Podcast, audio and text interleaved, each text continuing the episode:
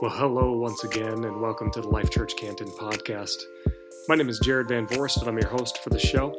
I'm also one of the pastors at Life Church, and I'm grateful that you're joining us today to listen to another sermon. This is a brand new series that we're starting called Sticking to the Gospel, which is kind of an interesting phrase, and you'll hear a little bit more about that as we unpack this series. And so you're going to want to stick around for this and download all the sermons and I would let you know. Uh, go ahead and subscribe to this podcast if you haven't already. That way, you're able to get those updates. And then share this if you think this content has been meaningful to you. I've said that a million times, but I'll keep on saying it. Uh, it's important to share things that impact us. Also, I want to invite you to consider giving to Life Church. Um, I don't know where you're at uh, with your job, with your finances, because of COVID, um, if you're part of a church community, or, or what is going on. But I do want to ask you to consider uh, giving to Life Church and making an impact uh, in the kingdom of God, really. And, uh, and so, thank you for doing that. There's information in the show page for how you can do that. Uh, but for now, without further ado, enjoy this sermon from Pastor Nathan on sticking to the gospel. Well, welcome. My name is Nathan, and I'm one of the pastors here. And I feel like we've come into the presence of God. And if you're just joining us right now, I am glad that you are here. In fact, if you're new, or maybe it's your second time here, could you just let us know by saying, I'm here, or this is my second time, or filling out a Connect card so we can journey with you? It's so important. What you may not know as well is that we have a podcast, a podcast that has all kinds of things, including an entire series, an entire summer of Ephesians, an incredible series that we finished last week that you can get, but also Table Talk Thursdays. Every Thursday, we answer the questions that people submit, which is pretty amazing, and we get to have this dialogue together, something we started at the beginning of this year and continue on. That's also on the podcast, or you check it out at noon on Facebook Live. It's a great opportunity. We're in a brand new series, but before we get into that, um, I just want to talk about one thing that drives me absolutely bonkers. From a very little kid to now, I have hated when people leave gum out on the street. You know what I'm talking about? Or out anywhere on asphalt or anything. Do you know what I'm talking about? Especially since I got brand new shoes on today. I have like an eagle eye out for someone who has chewed gum, thrown it on the ground because I don't want to step on it. Now, in the winter, usually not a problem because it's cold. But in the summer, right now, with gum cooking on black asphalt, it turns into this gooey mess that when you step on and you pull up, you immediately know you're in trouble. It's like the strands of gum and somebody else's saliva. It's just nasty. You know what I'm talking about? And you like, if you walk a couple steps, you feel it and you just can't get away from it. It's almost like you're, almost like, what is on? You never see those dogs who have those little booties on out and, and they walk like this? It's like that. You something is wrong. And then it picks up everything and gets nasty. Maybe it's just you, but for me as a shoe enthusiast, I hate stepping on gum. It's sticky, and I just don't like it. It's kind of nasty. Well, when I saw this graphic that we had for this series sticking to the gospel, and it looked like those like strands of gum in between, man, it had a visceral reaction to it. Like I couldn't stop looking at it. And we're talking about sticking to the gospel. I have a question for you before we get started, and just feel free to put it in the comments or think in your mind if you're listening to this on the podcast or later in the week. What is the gospel to you? Well, we could say what does sticking to the gospel mean to you, but let's just make it simpler. What's the gospel to you? What does that word even mean? Well, I want us to stick to the gospel, not in a negative way, but as Christians, we should stick to the gospel is something that we can't escape. Not nasty, sticky gum, but a, a great, sticky gospel. And I want you to kind of feel that for a little bit, that, that feeling. We need the gospel to stick to us. I, today, I want the gospel through this series, but right now, to go from something that you know to something that you experience every single day. Like you just can't get it off the bottom of your shoes. I want the truth to adhere to your soul today. All right.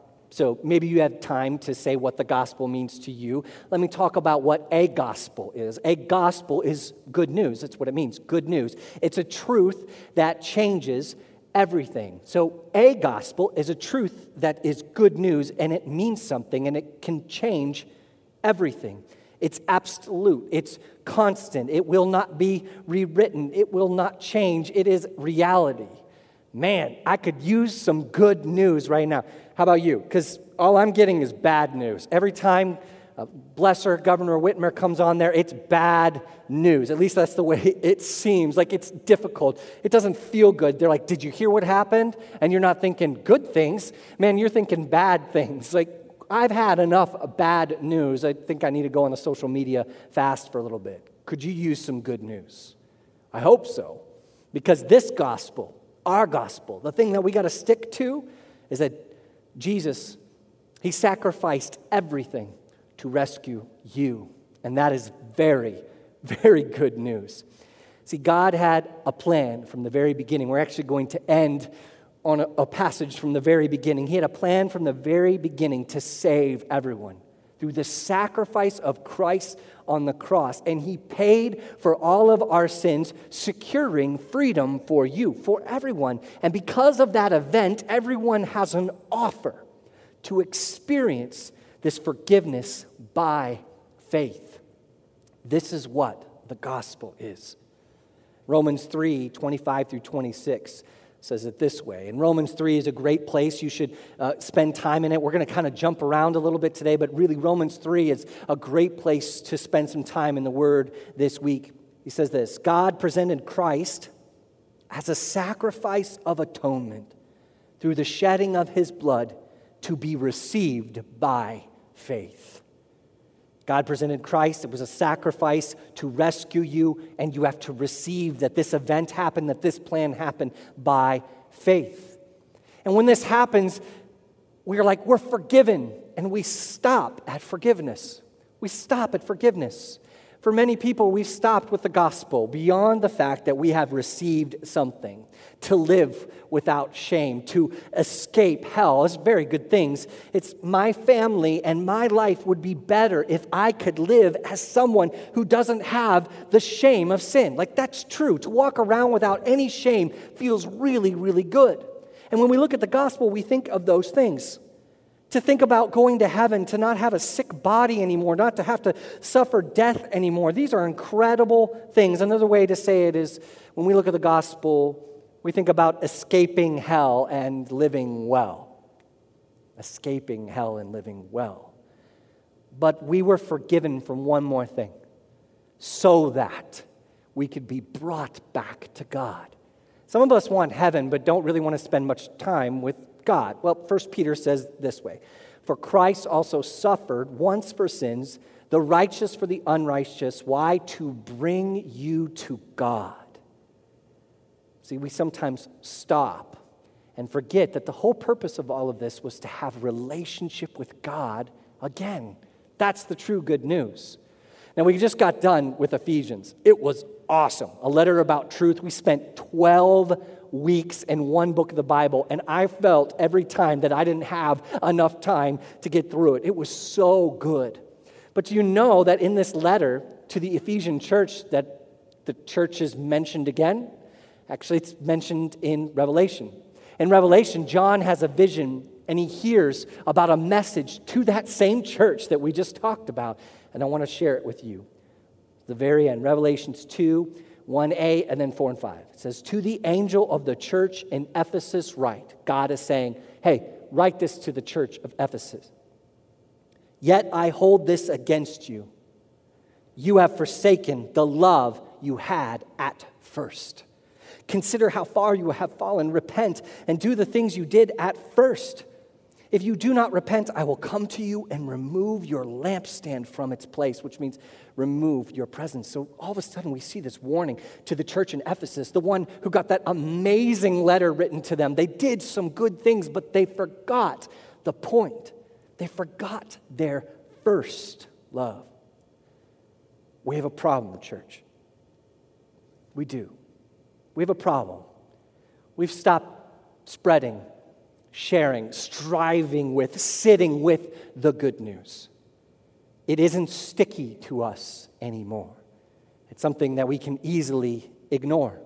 It's left our minds, it's left our daily thoughts. We, like the church in Ephesus, have forgotten our first love, Jesus Christ.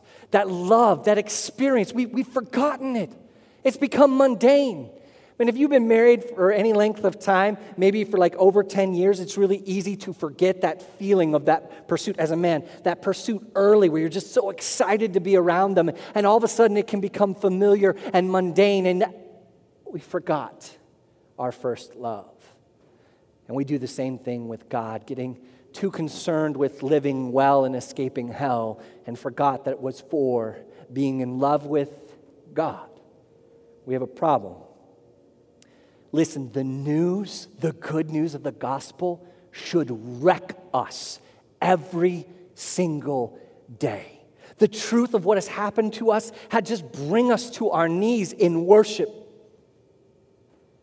And unfortunately, Ephesians like us, they strayed.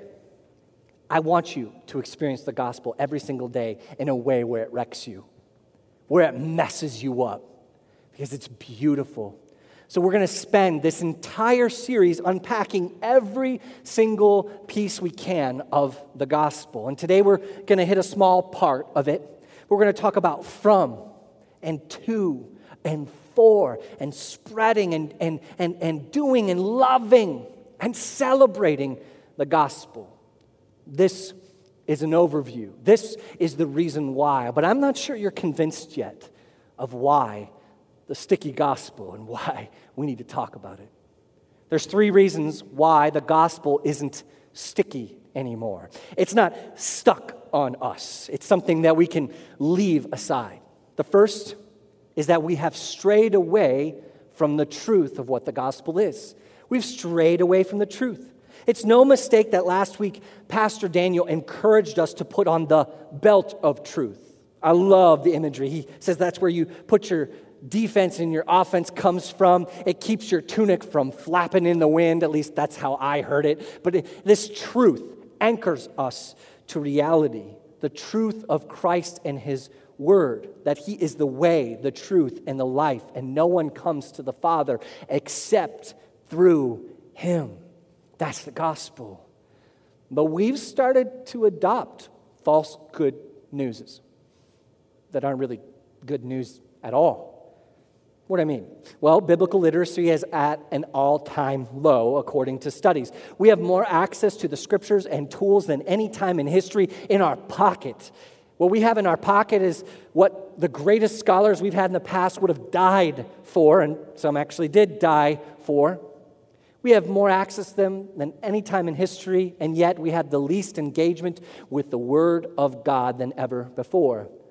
Barna has found that American Christians, because of this, are less inclined to believe that Satan is real.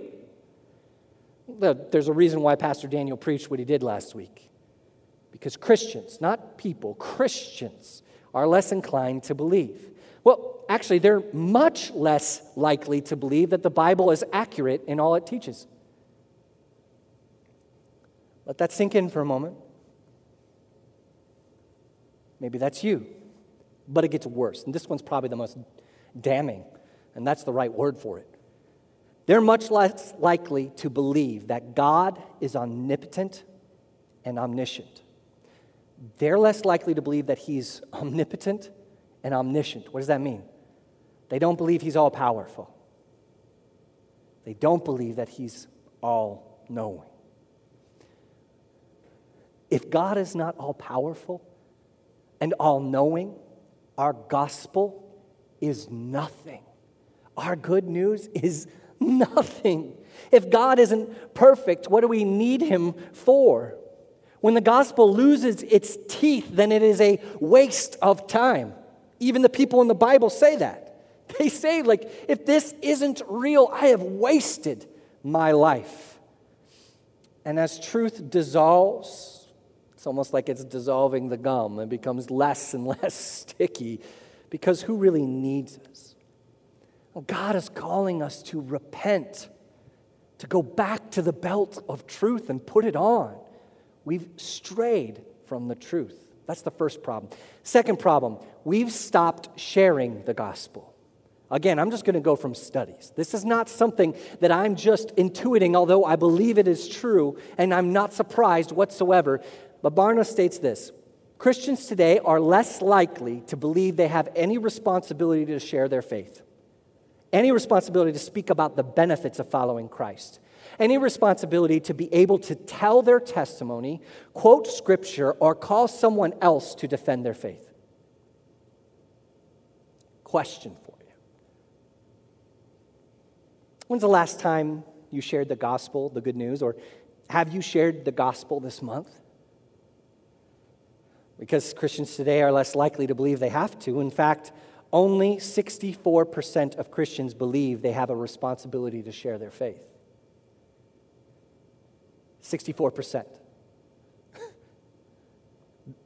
that means that 46% believe they don't have a responsibility to share their faith. That, that's, that's only half. That doesn't really seem super sticky to me. Got that number wrong. It should be 36. I can do math sometimes in my head. Look, we're not done yet. The connection to straying from the truth and not sharing the gospel starts to come in play. These two problems, they compound each other because 70% of millennial Christians, my generations, people a little bit older than me and just a little bit younger than me, believe that the best thing that could happen to someone is knowing Jesus. And you're like, great, 70% of people believe that the best thing that could happen to someone is knowing Jesus Christ. That's like a C, right? Like that's passing, that's not bad. I mean, maybe on that same survey, there was an option to have dinner with Beyonce and Jay Z, and that's why it's only 70%. But if He is the only thing, if He is everything, if there's no salvation, future, or life well now without Him, why is it only 70%? It should be 100%. But this one, this one hurts my heart most of all. Those same people, Christian millennials, when surveyed, 50% said it is wrong, wrong to share one's personal belief with someone of a different faith in hopes that they will one day share that same faith. 50% of the people in my generation do believe that it is not just bad, it's wrong. If the gospel is true that Jesus is the way, the truth, and the life, and no one can come to the Father to connection with God to eternity except through him, how could it be wrong to try to bring people to truth? Unless you don't believe in your core that it is actually true. Unless you actually are a mean person and you want them to be separated from God for eternity to go to hell. I have to believe that they believe that there are other ways to heaven and they've ignored truth and they refuse to share the gospel. I have to believe that they only think Jesus is nice. I have to believe that they don't believe that sin is real or that it's so bad. Or maybe it's not really sin, it's more just like a point system. This isn't good news. It's just news. It's a false gospel, and we won't even share it. Relentless pursuit of one more that's one of our codes because we will not be part of that statistic. We're going to go after people and share with them the love of Jesus Christ, and we'll never stop because the gospel sticks to us. We can't get away from it. And yet, Christians, these are Christians, are straying. Listen, Jesus never stopped coming after me. It won't stop. He never did. And he paid too high a price for there to be other ways to heaven. The results of all of this, the results of all of this is this image that's going to come up. What is this image? This image is, uh, you can read it for yourself and, and uh, you can find it on Christianity Today. But what's going on here is it's a survey that's gone on to define what religion Americans have rated themselves. And 2019 was a year where they put it out. And for statisticians, that was a big deal. But what you'll notice is the line that comes and just peeks over is now on the very top. And what that religion is, it's not Christianity, it's no religion. The nones N O N E S. No religion. And for the first time ever since this survey, and probably as long as America has been around, no religion is now the dominant, largest group of people in the United States. Why has this happened? Why? Because the gospel isn't sticky anymore. There's other things too. There's dynamics and shifts and changes, and people who called themselves Christians just feel like they can say that, well, actually, I'm not a Christian now. And those dynamics are important. But this trend isn't going away. That number is only going to go up, up, up. As now there are second generation non Christians, no religion, no nothing, third generation, fourth generation, people who have been raised never in church, not even once. And here's the real reason this is true. This is the third reason. The third reason the gospel isn't sticky anymore is that we are no longer daily shaped by the gospel. We are no longer daily being shaped by the good news of what Jesus Christ did for us.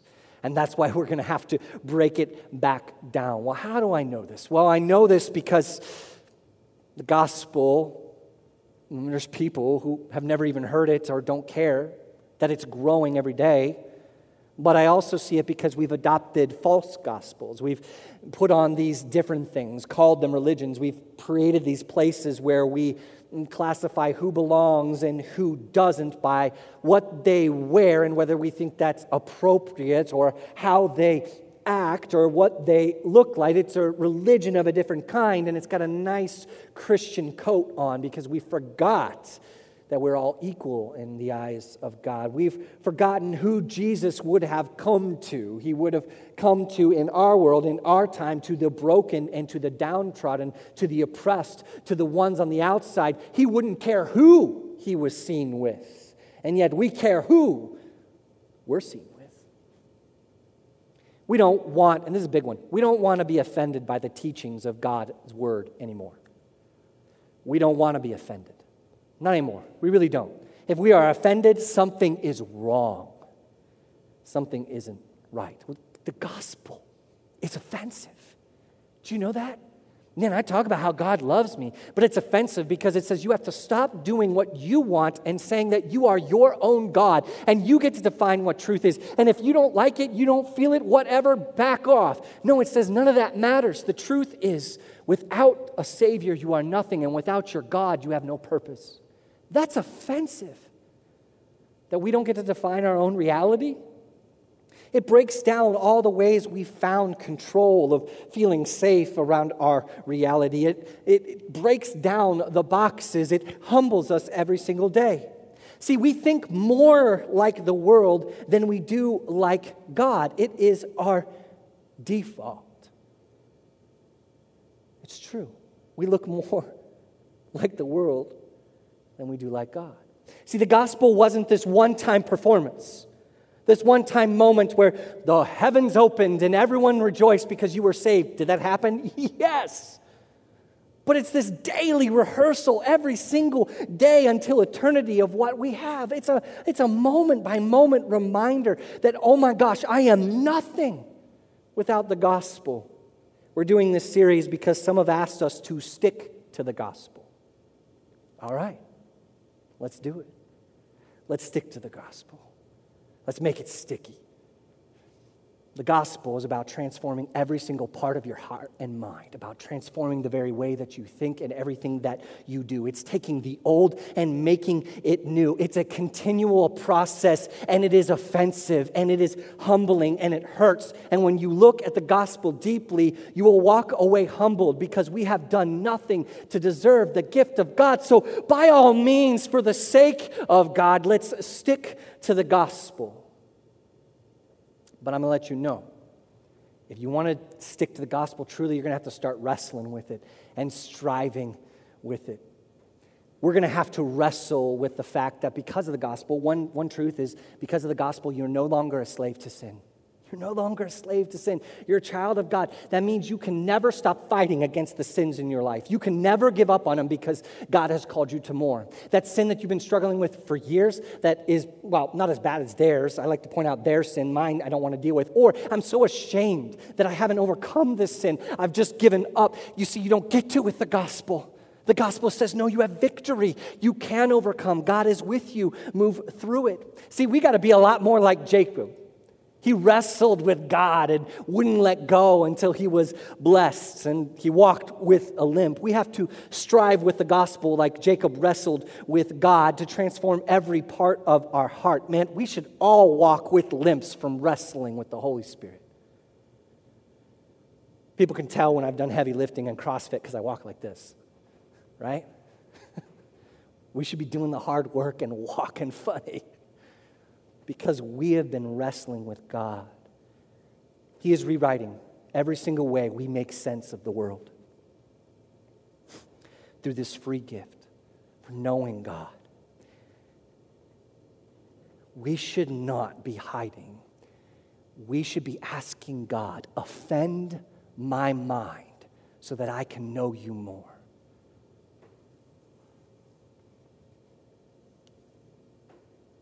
The gospel should be like that gum you step on.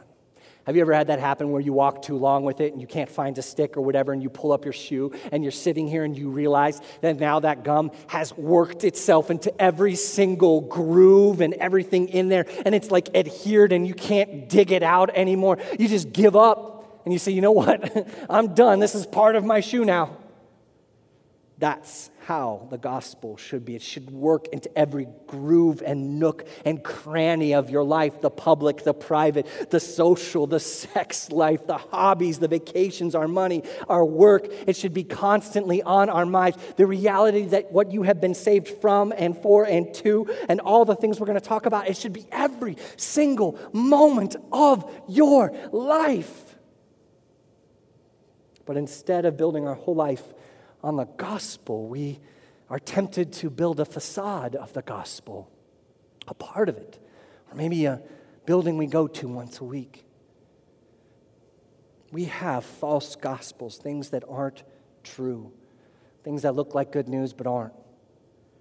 So, then, my third question for you, and this is a hard one how might have you adult, adopted a false good news? A false good news, not even, eh, not something that's good but wrong. What do I mean? Well, I believe that we all have facades of the gospel, myself included, that we have to learn and grow.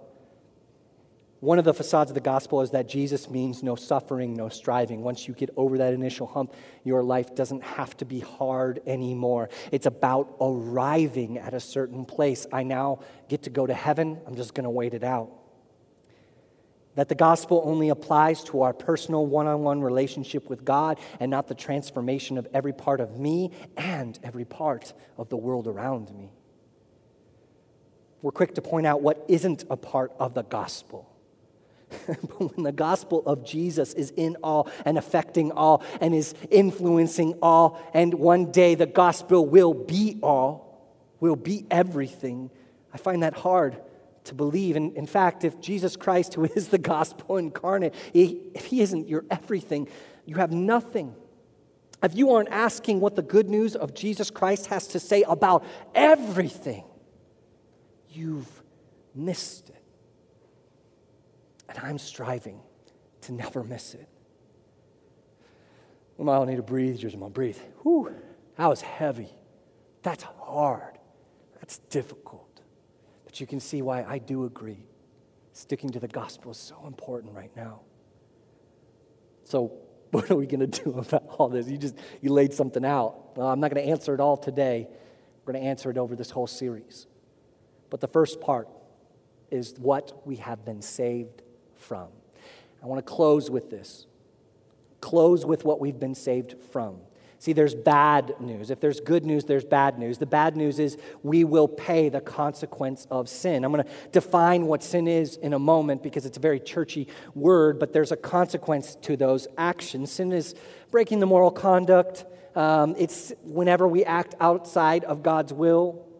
It's something that we do wrong, and there are consequences for sin, very real consequences physical, spiritual, mental consequences when we do wrong. There are things that happen to other people and ourselves when we do wrong. It's like, I like to explain it this way.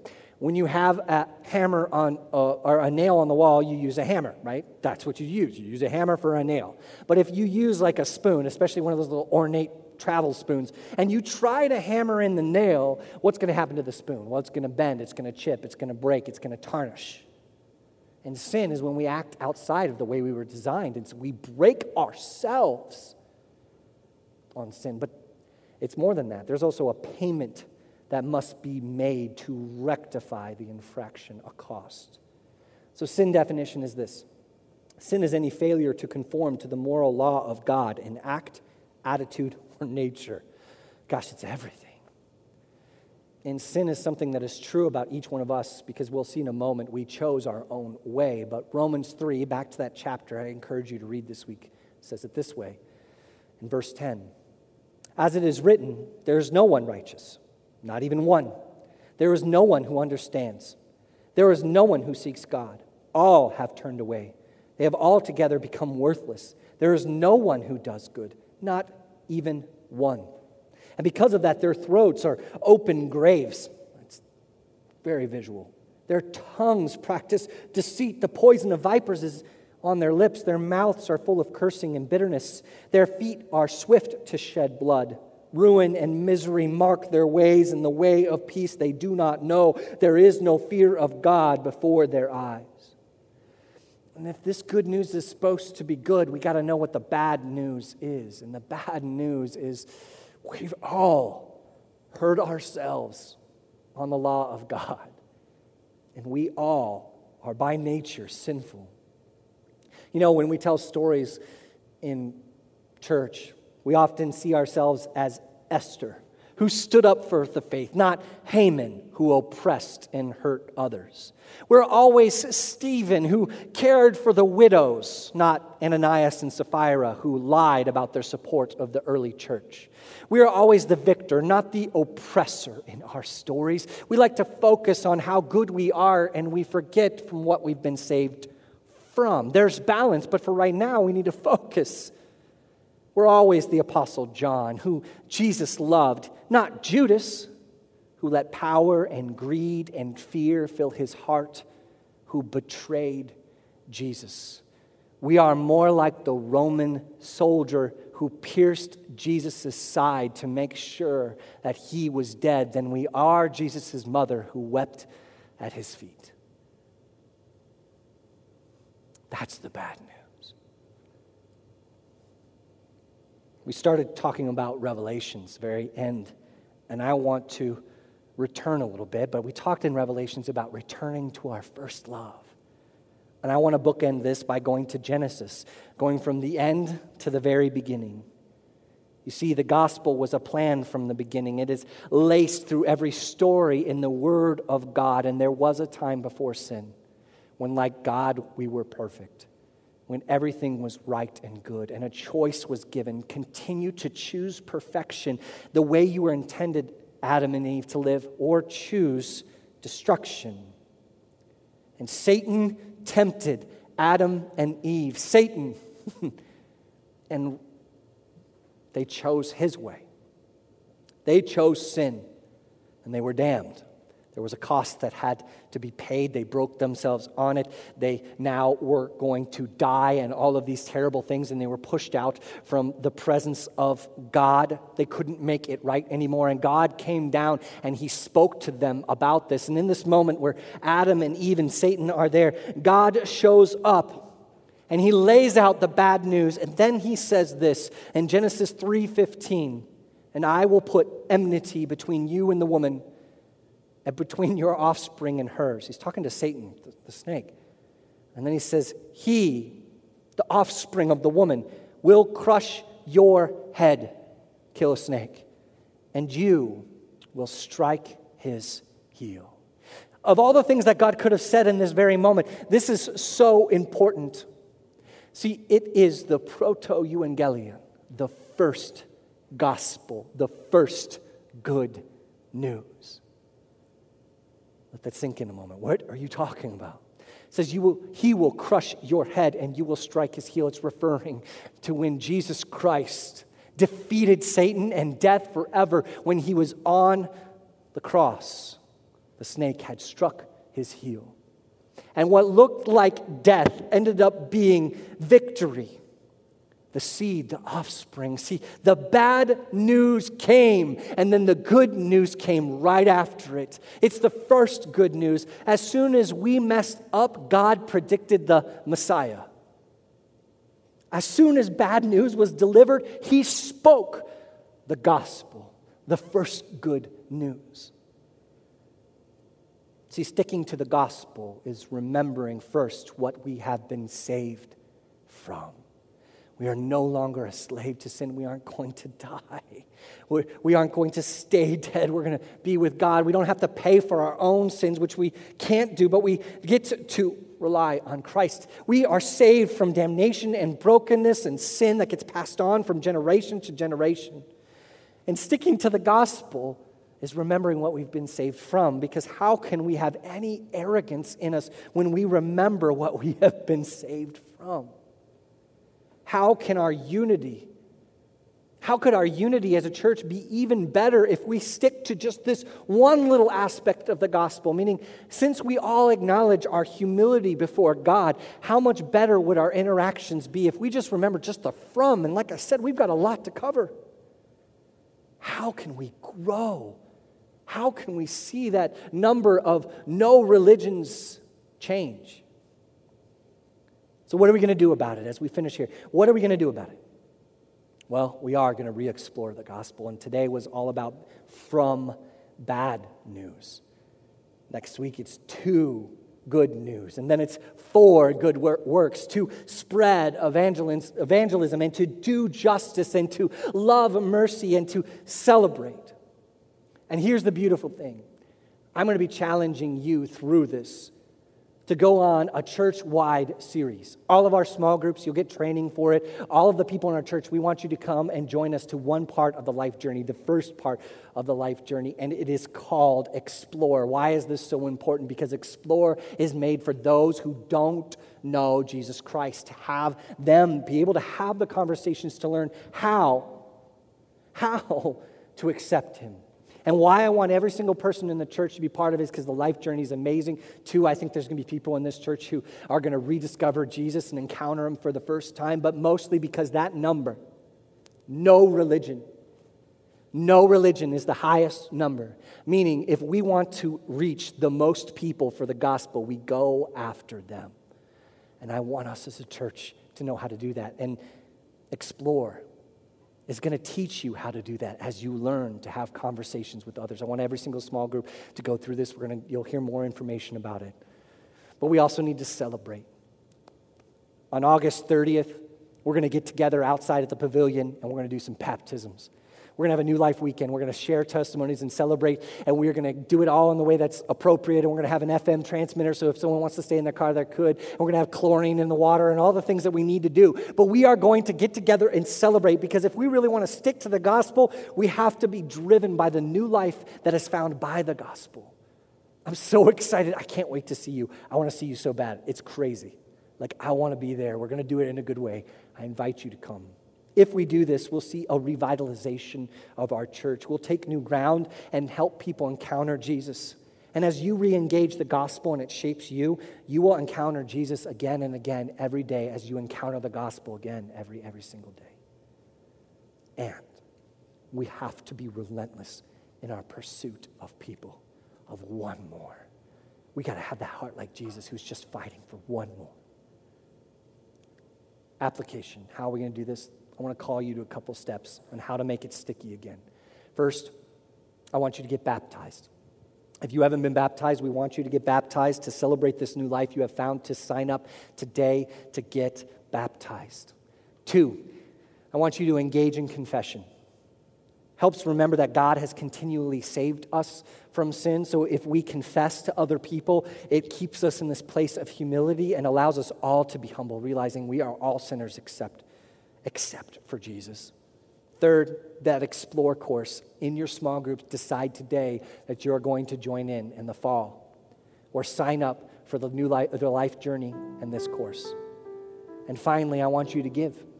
I want you to give to this relentless pursuit of one more. I want you to invest in it.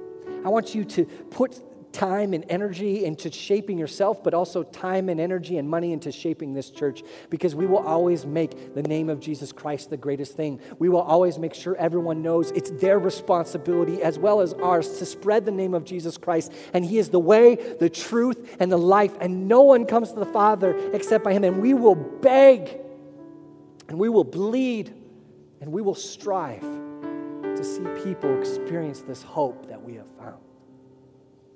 I want you to choose to do one of these things. Maybe all of them. And maybe what you need to choose right now is to accept that someone died for you, that they're the only way to experience God. And so I'd like to invite you to do that. You can pray with me. What I'm going to do is lead you through a prayer, and then I'm going to ask you to let us know that you did this so that we can walk on that journey with you.